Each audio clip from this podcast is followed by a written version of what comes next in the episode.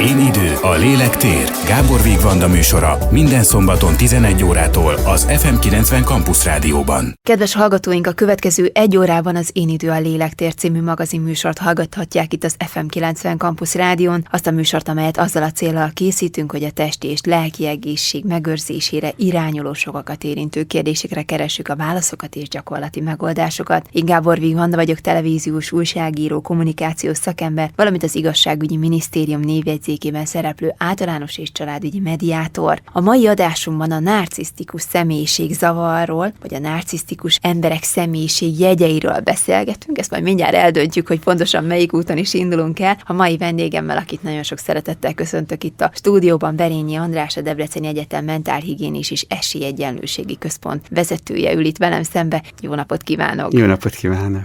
Azt mondtam az előbb, hogy személyiségzavar és személyiségjegyek, és akkor itt már beszélgetünk egy picit a műsor kezdete előtt arról, hogy vajon melyik is a pontosabb megfogalmazás, mhm. mert hogy lehet erről is és arról is megközelíteni a kérdés, és hogy ez egyébként nem összemosható dolog, mert hogy nem ugyanaz a kettő. És egyébként is az, hogy valakire rásütünk valamit, szerintem akkor beszéljük azt ki, hogy gyakorlatilag mi is az, amivel ilyenkor mhm. találkozunk, mi a mhm. környezetben élők.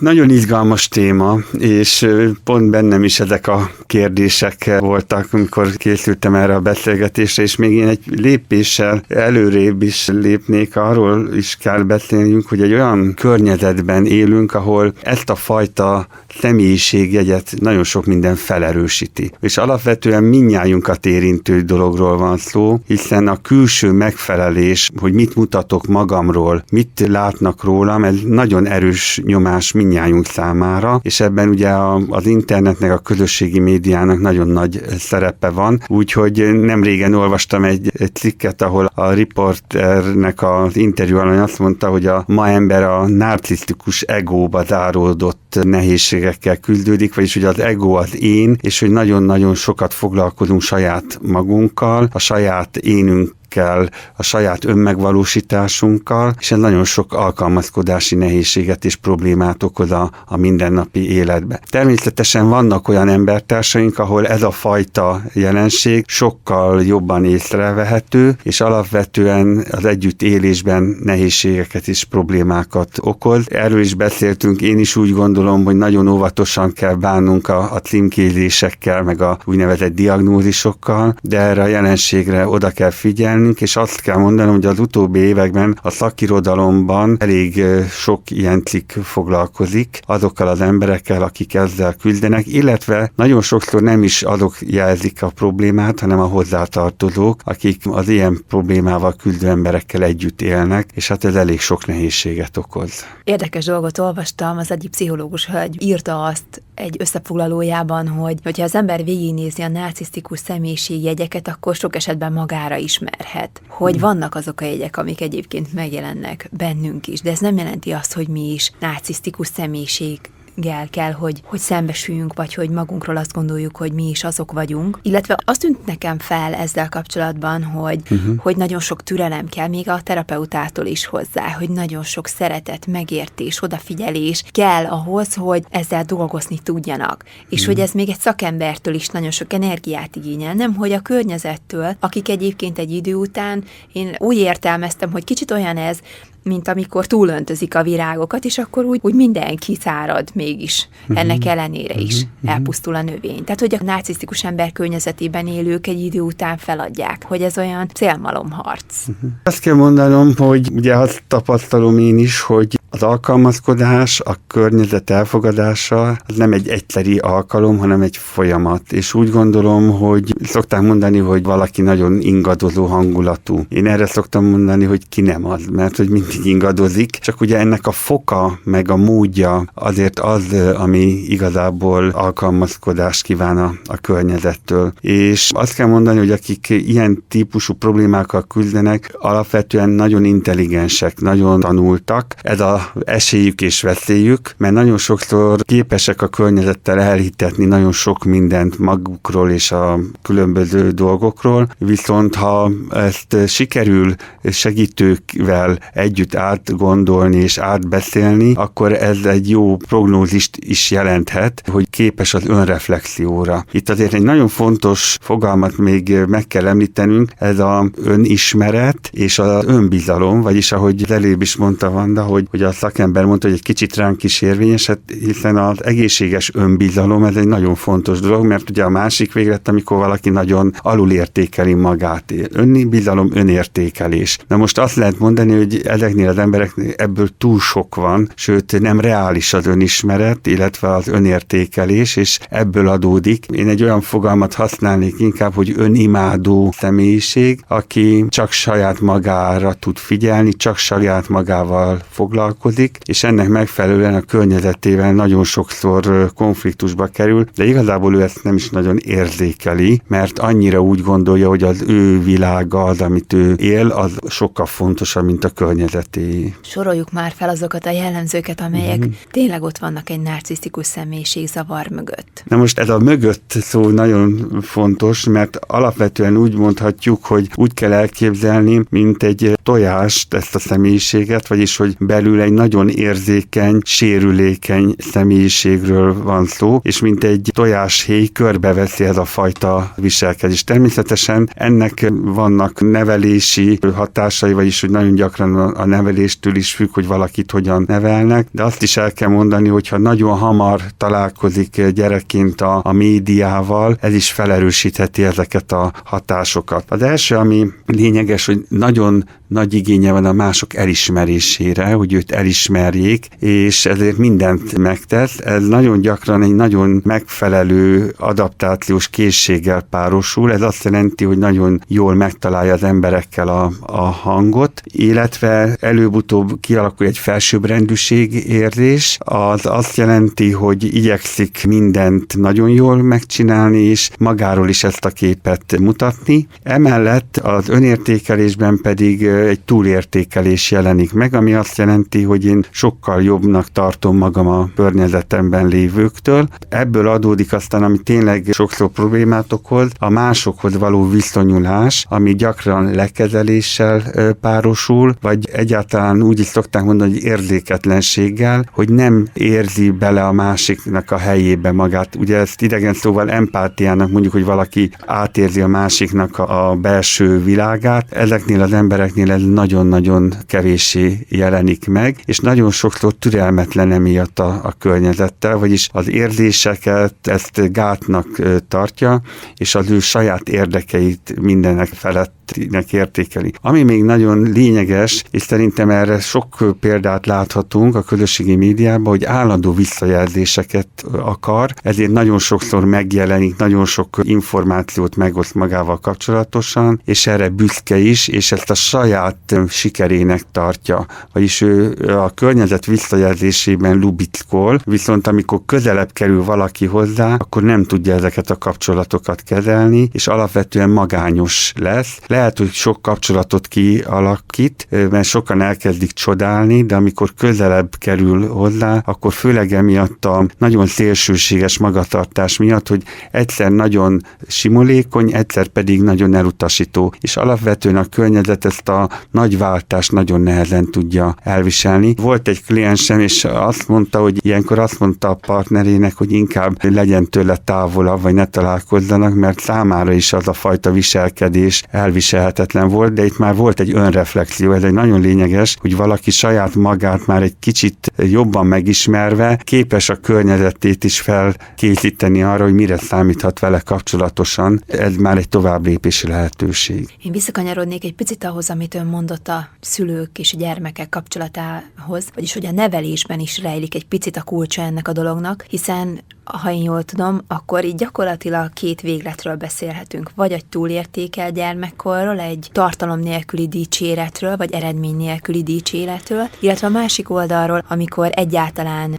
nem kap dicséretet a gyermek is. Gyakorlatilag nem alakul ki az a bizonyos önbizalom, van is akkor nagyon alacsony. Tehát, hogy vagy azért, mert nagyon kell az elismerés, hiszen annyira nem vettek róla tudomást, vagy a másik oldal, az ellenkező irány, hogy túl sok jelentőséget tulajdonítottak minden egyes cselekedetének is. Nagyon piedesztára emelték azt a gyermeket a tevékenysége érdemei nélkül is. Ez is mind a bizonyos mögötte, mögöttes tartalom. Igen, hát itt nem csak az van, hogy túl értékelik, hanem nem megfelelő módon értékelik, hol nem foglalkoznak vele, ha megfoglalkoznak, akkor meg minden elfogadnak tőle. Vagyis ez megint az, hogy nem egy következetes viszonyulása a gyermekhez, és így tulajdonképpen ő is elbizonytalanodik, hogy mikor vagyok én fontos, egyszer alig foglalkoznak velem, másodszor meg nagyon-nagyon mindent elfogadnak tőlem. Vagyis, hogy itt alapvetően ez egy bizonytalan, egy én bizonytalanságot okoz, és mint egy, egy fajta válasz, hogyha ha nem vagyok magamban biztos, akkor megpróbálom megpróbálok én, természetesen ezekről, amiről beszélünk, ezek nem tudatos dolgok, hanem megpróbál saját maga, mint egy kötődési hiányt pótolni, és megpróbálja a környezetétől ezeket a visszajelzéseket megkapni. A kulcskérdés a kötődés, az érzelmi kötődésnek a hiánya. Vagyis, hogy rámosolygok a másikra, mert érdekem fűződik hozzá, de amikor az érdek megszűnik, akkor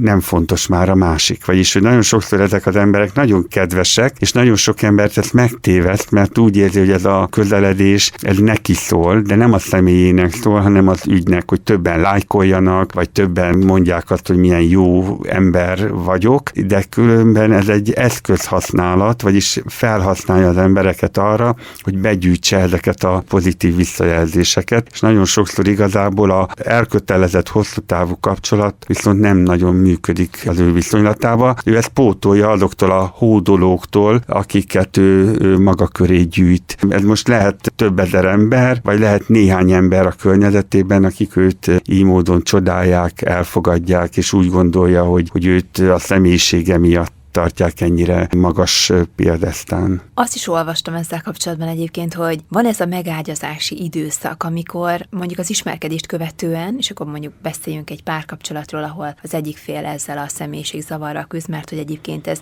férfiakat és nőket is érint, és hogyha én jól tudom, akkor talán kevésbé a nőket is, inkább igen, a férfiakat igen. érinti ez a személyiségjegy, vagy személyiségzavar, de hogy van az az időszak, amikor, hogy ön is mondja, hogy van ez a nagy érdeklődés, ez a felfokozott dolgozott, hol voltál, mit csináltál, én is elmondom. Ez valójában csak egyfajta szoros kötődésnek a kialakítása, és aztán majd ez megszűnik. És ami egy nagyon érdekes dolog, hogy én mindenhol azt olvastam ezzel kapcsolatosan, hogy nagyon-nagyon megterhelő a környezetnek egy ilyen személyiségű embernek, akár a szeretette, akár a, a, ugye a törődés velük, tehát hogy egy idő után ezt feladják, pláne párkapcsolatokban. Ezt nem lehet ezt a fajta állandó visszajelzést és szeretetet is lapátoljuk a, a figyelmet, ezt uh-huh. nem lehet nagyon bírni. Tehát elveszlenek mellette az emberek uh-huh. a környezet is. Igen, mondta ezt a hasonlatot, ugye beszélgetésünk elején, ugye ez a túlöntözés, hogyha túl öntöznek egy növény. Én azt gondolom, hogy egy kapcsolatban ugye nagyon lényeges a kölcsönösség. Na most, ha az egyik fél elvárja, hogy velem törődj, ez oké, okay, de visszafelé is elvárja. Na most egy narcisztikus személyiségű ember nagyon nehezen figyel a, a másikra, vagy annak az egyéni szükségleteire. És ő elvárja, hogy felé ez a nyitottság meg legyen. És én úgy gondolom, hogy ez ezért is nagyon nehéz a, a párkapcsolatban, amikor a másik is igényelni az odafordulást, a törődést, és nem kapja meg. A másik pedig, ami nagyon nehéz, ez a bizonytalanság, hogy mire megyek haza, milyen állapotban lesz, most éppenséggel felém fog ö, nyitni, vagy éppenséggel elzárkózik, vagyis hogy hozzátartozók arról ö, számolnak be nagyon nehezen, hogy úgy tekint rá, mint hogyha nem is tartoznának össze. És aztán másnap meg bókokat mond, de az az időszak, hogy, hogy mint hogyha nem is venne róla tudomást. Most saját magával el van foglalva, és alapvetően a párkapcsolatban, akik közel élnek vele, számukra ez jelent nehézséget, ez a kiszámíthatatlanság, és ez egy idő után bizonytalanságot, illetve egy érzelmi zavart is fog okozni, hogy hol tartunk, hogy most éppen a, a kapcsolatnak a végén járunk, vagy éppen másnap már kiderül, hogy, hogy egészen más időszakot élünk meg, és ez nagyon megterheli a társkapcsolatban élőket. Az jutott most erről eszembe, hogy ez gyakorlatilag nem egy tudatos játszma a másik részéről. Hát, hogy itt van egy határvonal, hogy valaki tudatosan játszmázik a másikkal is, ezt a fentlent dolgot képviseli a mondjuk a kapcsolatban, meg más ez, amikor szerintem, ha tudatosítanák, vagy szembesítenék vele, akkor nem is értené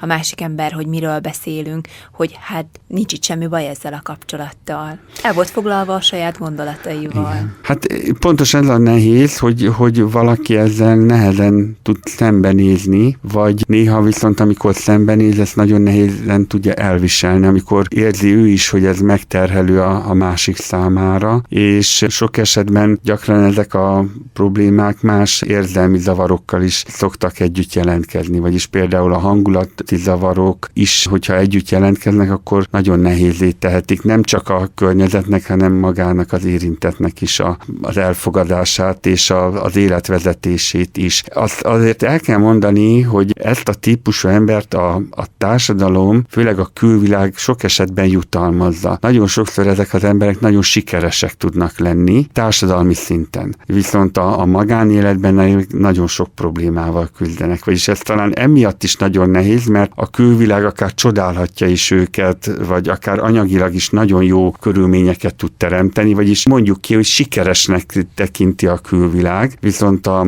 kollégák, a beosztottak, vagy éppenséggel a családtagok, közeli családtagok viszont egy egészen más típusú embert ismernek, ami aztán nagyon sok nehézséget és problémát okoz a, a mindennapokba. A kommunikáció szintjén, a egymás elfogadásával kapcsolatosan, de akár egy mindennapi feladatnak a közös megbeszélése is már nagyon sok nehézséget okozhat. Főleg a stílus miatt, hiszen ő nem veszi észre, de hogy nem tekinti a másikat partnernek, esetleg nagyon sokszor olyan megjegyzéseket tesz, ami a másikat megbántja, megalázza, ami neki fel se tűnik, mert ez, ez a személyiségéből adódik, és közben a másik hiába jelez vissza, nem, nem érzi, hogy ebben mit jelez problémaként. Ő csak esetleg jó pofa akart lenni, ő csak oldani akarta a feszültséget, közben pedig a másik nagyon nehezen éli meg ezeket a helyzeteket. Eljutnak ezek a kapcsolatok a bántalmazásig? Nem merném ezt így általánosan mondani, viszont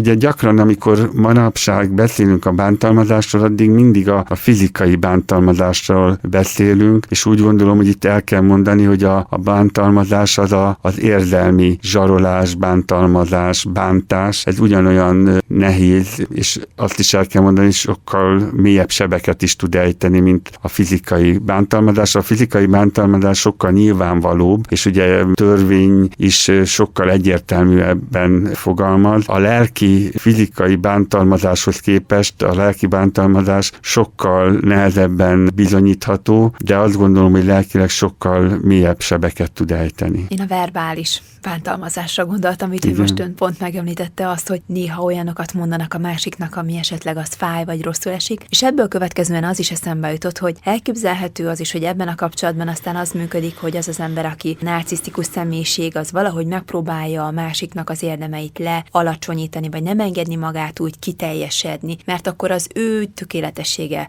ugye magasabbnak tűnik és jobban kitűnik a környezetéből, így a partnerét akár nem engedi kiteljesedni, akár azt ugye a sikereitől megfosztja, vagy attól, hogy önmagát meg tudja valósítani. Hát igen, most amit mondom, de ez egy nagyon egymás kiegészítő történés egyszerre, hiszen hogyha valaki önmagával kapcsolatosan, az önértékelésével kapcsolatosan problémát él át. Ugye az egyik, ugye, ha valaki alulértékeli magát, másik felülértékeli magát, akkor nagyon gyakran pont összetalálkozhat két olyan ember, akinek megtetszik, hogy a másik mennyire magabiztos, mennyire önmagával kapcsolatosan mennyi dolgot fel tud mutatni. És azt mondja, hogy de szeretnék én is ilyen. Igen, igen, és hogy milyen jó lesz az ő árnyékában lenni, és aztán, amikor viszont kezd megerősödni ez a önértékeléségben nem azonos valaki, akkor akkor viszont aki önimádó, akkor hirtelen féltékeny kezd lenni, illetve az ő pozícióját elkezdi félteni, és érthető módon igyekszik a másikat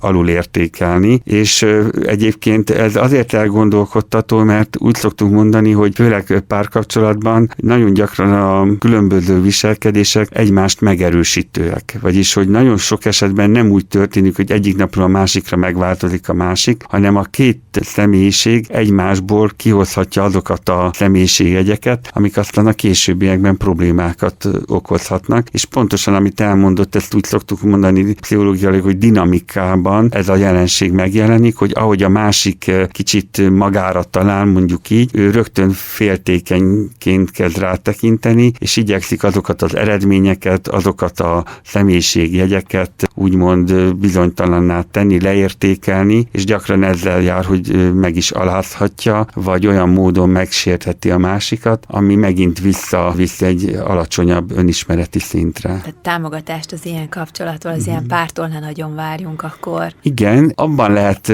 hinni, hogyha van mind a két részről hajlandóság, és segítővel erre ránézni. Itt az a gond, hogy nagyon sokszor az a fél inkább szeretné a segítséget, aki szenved ebben a kapcsolatban. Nagyon gyakran a másik azt mondja, hogy hát, ha nem tudsz elviselni, akkor nem tudom mit csinálni. Veled van a baj. Igen, igen. Pedig ugye a párterápiához, vagy egy párkonzultációhoz nagyon nagy szükség van, hogy mind a két fél akarja a változást, és hogy hajlandó legyen, hogy meghallja a másiknak a gondolatait, és nagyon sok esetben pont ez van gátolva, mert hogy ez az illető nem vállalja ezt a energiát, vagy ezt az erőt, hogy, hogy ezt az időt arra, hogy, hogy a másikat meg tudja érteni. Kedves hallgatók, Önök az Én idő a Lélektér című magazinműsort hallgatják itt az FM 90 Campus Rádión. A mai adásunkban a narcisztikus személyiség zavarról beszélgetünk, és a mai vendégem Berényi András, a Debreceni Egyetem mentálhigiénés és esélyegyenlőségi központ vezetője. Két nagyon fontos kérdés is eszembe jutott most önt hallgatva. Az egyik eléggé összetett, én azt gondolom, beszéltünk az online térről is, hogy ennek a jelentősége mit jelent gyakorlatilag mindenkinek az életében manapság, hogy mit akarunk magunkról megmutatni, vagy mit éppenséggel nem szeretnénk a nagy világ elé tárni. És arról is beszélgettünk, hogy igen, van az a kép, amikor úgy tűnik, hogy minden pozitív, és valahol mindig csak süt a nap, és egyébként meg az esőt azt nem látjuk. De lehet, hogy ennek egyébként más oka is van, mert hogy nem mindenki szereti a nehézségeit vagy a gyengeségeit megmutatni, vagy azért, mert inkább önmaga is abból merít előtt, hogyha azt látja viszont, hogy mosolyog, de hogy valóban ez a fajta filter nélküliség nem mindig létezik, vagy minthogyha egyre kevésbé létezne az online térben is. És hogy lehet azt a vékony mesdjét megtalálni, hogy vajon mi állhat valami mögött, hogy említette a nagyon sikeres embereket. Nagyon sikeres emberek nagy részének pontosan azt látjuk tényleg az, a közösségi oldalain, hogy általában süt a nap, de valaki felvállalja azt is, hogyha ha úgy ébred, hogyha problémája van, hogyha bármi nehézség van, akkor azt is kimeri tenni. Talán azért, hogy példát mutasson, hogy hmm. hát igen, vannak ilyenek is. De hogy lehet megtalálni ezt az arany középutat? Hmm. Ezért még egy jelenségre felhívnám a figyelmet, hogy itt most nem csak a, a megmutatással lényeges, hanem a visszajelzés. Vagyis, hogyha belegondolunk, nem érdekes addig a dolog, amíg valami visszajelzést nem kapok. És ugye ez, ami ebben a világban nagyon nehéz, mert ha jó jelzéseket kapok, akkor az megerősít, ha nem jó jelzéseket, akkor elkeserít. Vagyis, hogy alapvetően egy, ez úgynevezett külső kontrollnak mondjuk, ugye vannak olyan emberek, akik nem törődnek a környezettel, ők a belső kontrollosok, és azok, akik nagyon sokat adnak a külső hatásokra, külső kontroll, és ez, ha belegondolunk, ez nagyon befolyásolja a közérzetét is valakinek, hogy ha még rosszat is írnak, már az is jó, mert valami, hogy foglalkoztak velem. És ez egy ugye virtuális térben virtuális odafordulás, mert az, hogy most valami jelzést teszek, hogy jó vagy rossz, és ezt valóságként kezeli az illető. De a negatív, negatív visszajelzés ilyenkor nem bántó például egy narcisztikus embernek, aki azt akarja, hogy csodálják?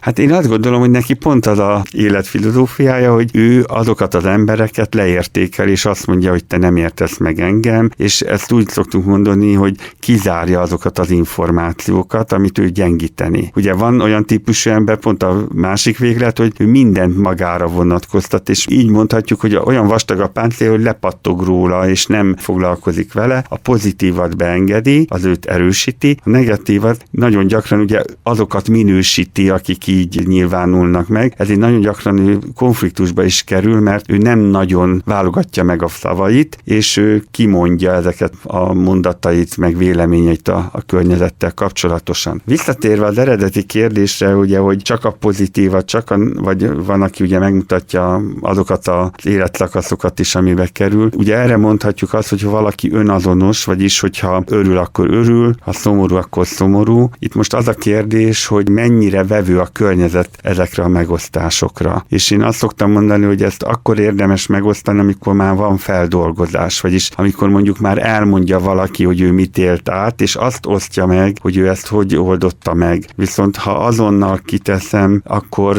még nincs feldolgozás, és hogyha most belegondolunk sok esetben, amikor valaki el akar valamit nyomni, akkor azt teszi, hogy rögtön megosztja, és utána megpróbál új ingerek után nézni, hogy felejt veszítse el azokat az érzéseket, amiket nem lehet elfelejteni, csak inkább el lehet nyomni. Én sok esetben pont, hogy erről beszélgettünk, tudom, hogy volt embereknek az életébe egy gyász, és aztán látom, hogy különböző pozitív képeket rak ki, és azt érzékelem, hogy mintha nem hagynánk időt a nehéz időszakoknak, hanem már túl kell lépni, haladni kell, és erre szoktam mondani, hogy gyakran a ma embere elhagyja a lelkét, vagyis sokkal hamarabb szaladunk a testünkkel előre, mint ahogy a, a lelkünkkel foglalkoznánk. Ha már az elhagyás szóba került, akkor pontosan ezt szerettem volna egy kicsit hmm. még átbeszélgetni önnel, hogy ha már párkapcsolatokat nézünk, akkor viszonylag egyszerűbb egy párkapcsolatból kilépni, hogyha rájövünk arra, hogy a másiknak valamiféle narcisztikus vonásai vannak, és ezt mondjuk meg is éljük saját magunkon. De mi van abban az esetben, hogyha ez a valaki a testvérünk, ha a gyermekünk,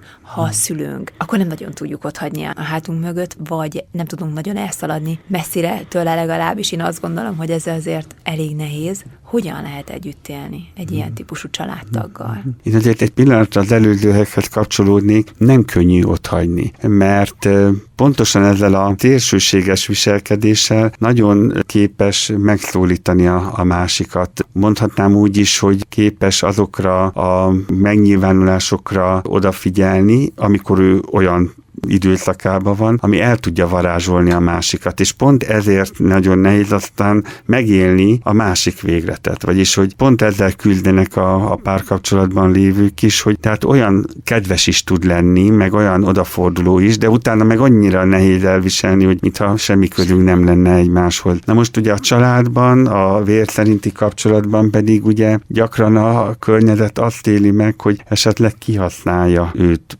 akár érzelmileg vagy anyagilag is, hiszen tudja a nyelvét, mire vágyik a másik. Viszont itt azért nagyon sok esetben egy szülő vagy egy testvér azért azt mondja, hogy de hát ez a testvérem, ez a gyermekem, hát gondoskodnom kell róla. És tulajdonképpen ez egy nagyon nehéz dolog, hiszen lehet, hogy racionálisan azt gondolja, hogy hát ő ezt már nem akarja tovább vinni, nem tudja ezt a kapcsolatot fenntartani, de megesik rajta a szíve, és azt is el kell mondani, hogy bizonyos tekintetben nagyon szeretetre méltó emberekről van szó, vagyis ő meg tudja magát szerettetni, de amikor úgy érzi a másik, hogy nem kapja vissza azt az odafordulást, akkor persze egy indulat vagy egy érzelmi összezavarodottság jelentkezik. Így szoktuk is mondani, hogy ez egy érzelmi hullámvasút, amit a környezet átél. Egészen a nagyon szeretetteljes pillanatokig, a másik oldalon pedig az, hogy nem bírom végig, szeretnék ennek a, a kapcsolatnak vetni, és ez hol fent, hol lent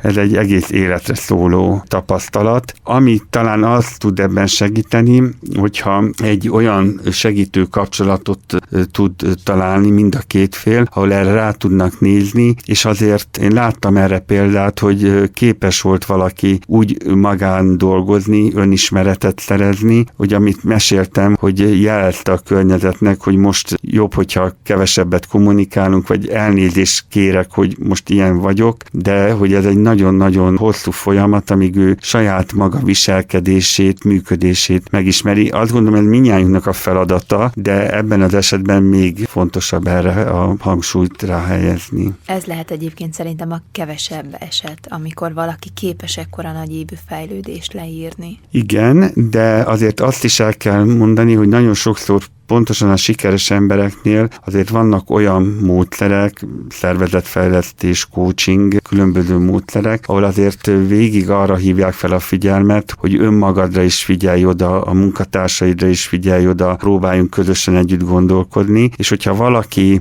ezt felismeri, és már fordult valaki hozzám úgy, hogy olvastam egy cikket, és magamra ismertem. Most úgy gondolom, hogy ez már egy nagyon fontos lépés, hogy nem a hozzátartozó mondja azt, hogy olvasd el ez róla, gyakorlatról, hanem amikor önmagával kapcsolatosan is már érzékeny erre. Talán nem véletlen, hogy mostanában azért elég sokat foglalkozik a szakirodalom is ezzel a témával. Talán azért is, hogy felhívja a figyelmet, hogy ezzel együtt kell élni, nem csak a hozzátartozónak, hanem az egyénnek is ezzel a problémakörrel. Muszáj megkérdezni még a párkapcsolatok tekintetében azt, hogy ki lehet-e szűrni? Hogy hogy lehet ettől valahogy megmenekülni ebben az uh-huh, esetben? Uh-huh. Mik azok a jelek, amikre érdemes odafigyelni? Uh-huh, hogy ez most tényleg valóban egy őszinte érdeklődés, és mindent akarok róla tudni időszak, vagy, vagy ez aztán majd másba fog beletorkolni? Nagyon érdekes a kérdés, mert ha azt mondom, hogy igen, akkor nagyon sokan azt fogják mondani, hogy akkor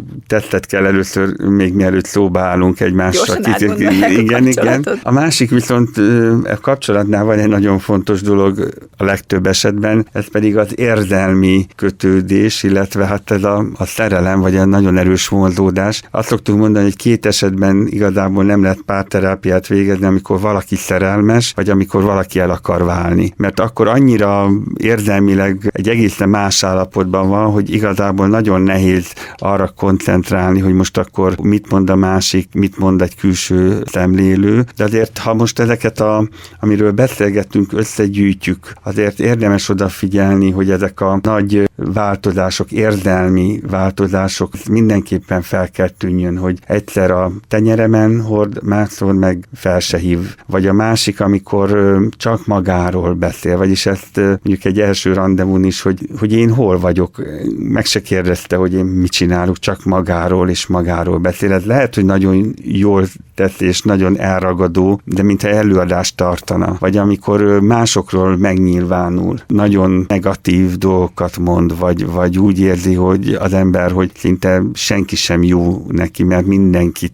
kritikával élet, akkor mindig el kell gondolkodni, hogy ha róluk így beszél, akkor rólam hogy fog beszélni, vagy, vagy egy harmadik embernek ezt fogja elmondani. Vagyis érdemes oda figyelni ezekre a jelekre, csak tényleg, amikor érzelmileg az ember érintve van, akkor nagyon nehezen tudja ezeket a racionális impulzusokat figyelembe venni, de talán azzal is, hogy most erről beszélünk, kicsit felhívjuk a figyelmet arra, hogy igenis ez egy létező jelenség, és fontos, hogy tudjunk róla, és hogyha látjuk ezeket a jeleket, akkor óvatosabbak legyünk. Hát reméljük, hogy ezzel az egy órával segítettünk, mhm. és ezzel a sok információval abban, hogy ezeket a jegyeket, vagy jeleket fel lehessen ismerni. Köszönöm szépen Berényi Andrásnak, a Debreceni Egyetem Mentálhigiénés és Esélyegyenlőségi Központjának vezetőjének, hogy itt volt ma is velünk. Köszönöm, Köszönöm én is. Köszönöm viszontlátásra. Bízom benne, hogy az elmúlt egy órában a hallgatóink is hallottak olyan információkat és tanácsot, amit hasznosítani tudnak esetlegesen a saját életükben is. Köszönöm, hogy velünk tartottak, jövő héten is szakítunk időt magunkra, tartsanak akkor is velünk, addig pedig írjanak nekünk az én időkukat fm90.hu e-mail címre, ha a műsorral kapcsolatosan kérdéseik vagy a témához kapcsolódóan vannak hozzászólásaik. Tartsanak legközelebb is velünk, további kellemes rádiózást kíván önöknek a szerkesztő műsorvezető Gábor Vígvanda. Én idő, a lélek tér. Gábor Vigvanda műsora az FM90 Campus Rádióban. Készült a médiatanács támogatásával a Magyar Média Mecenatúra program keretében.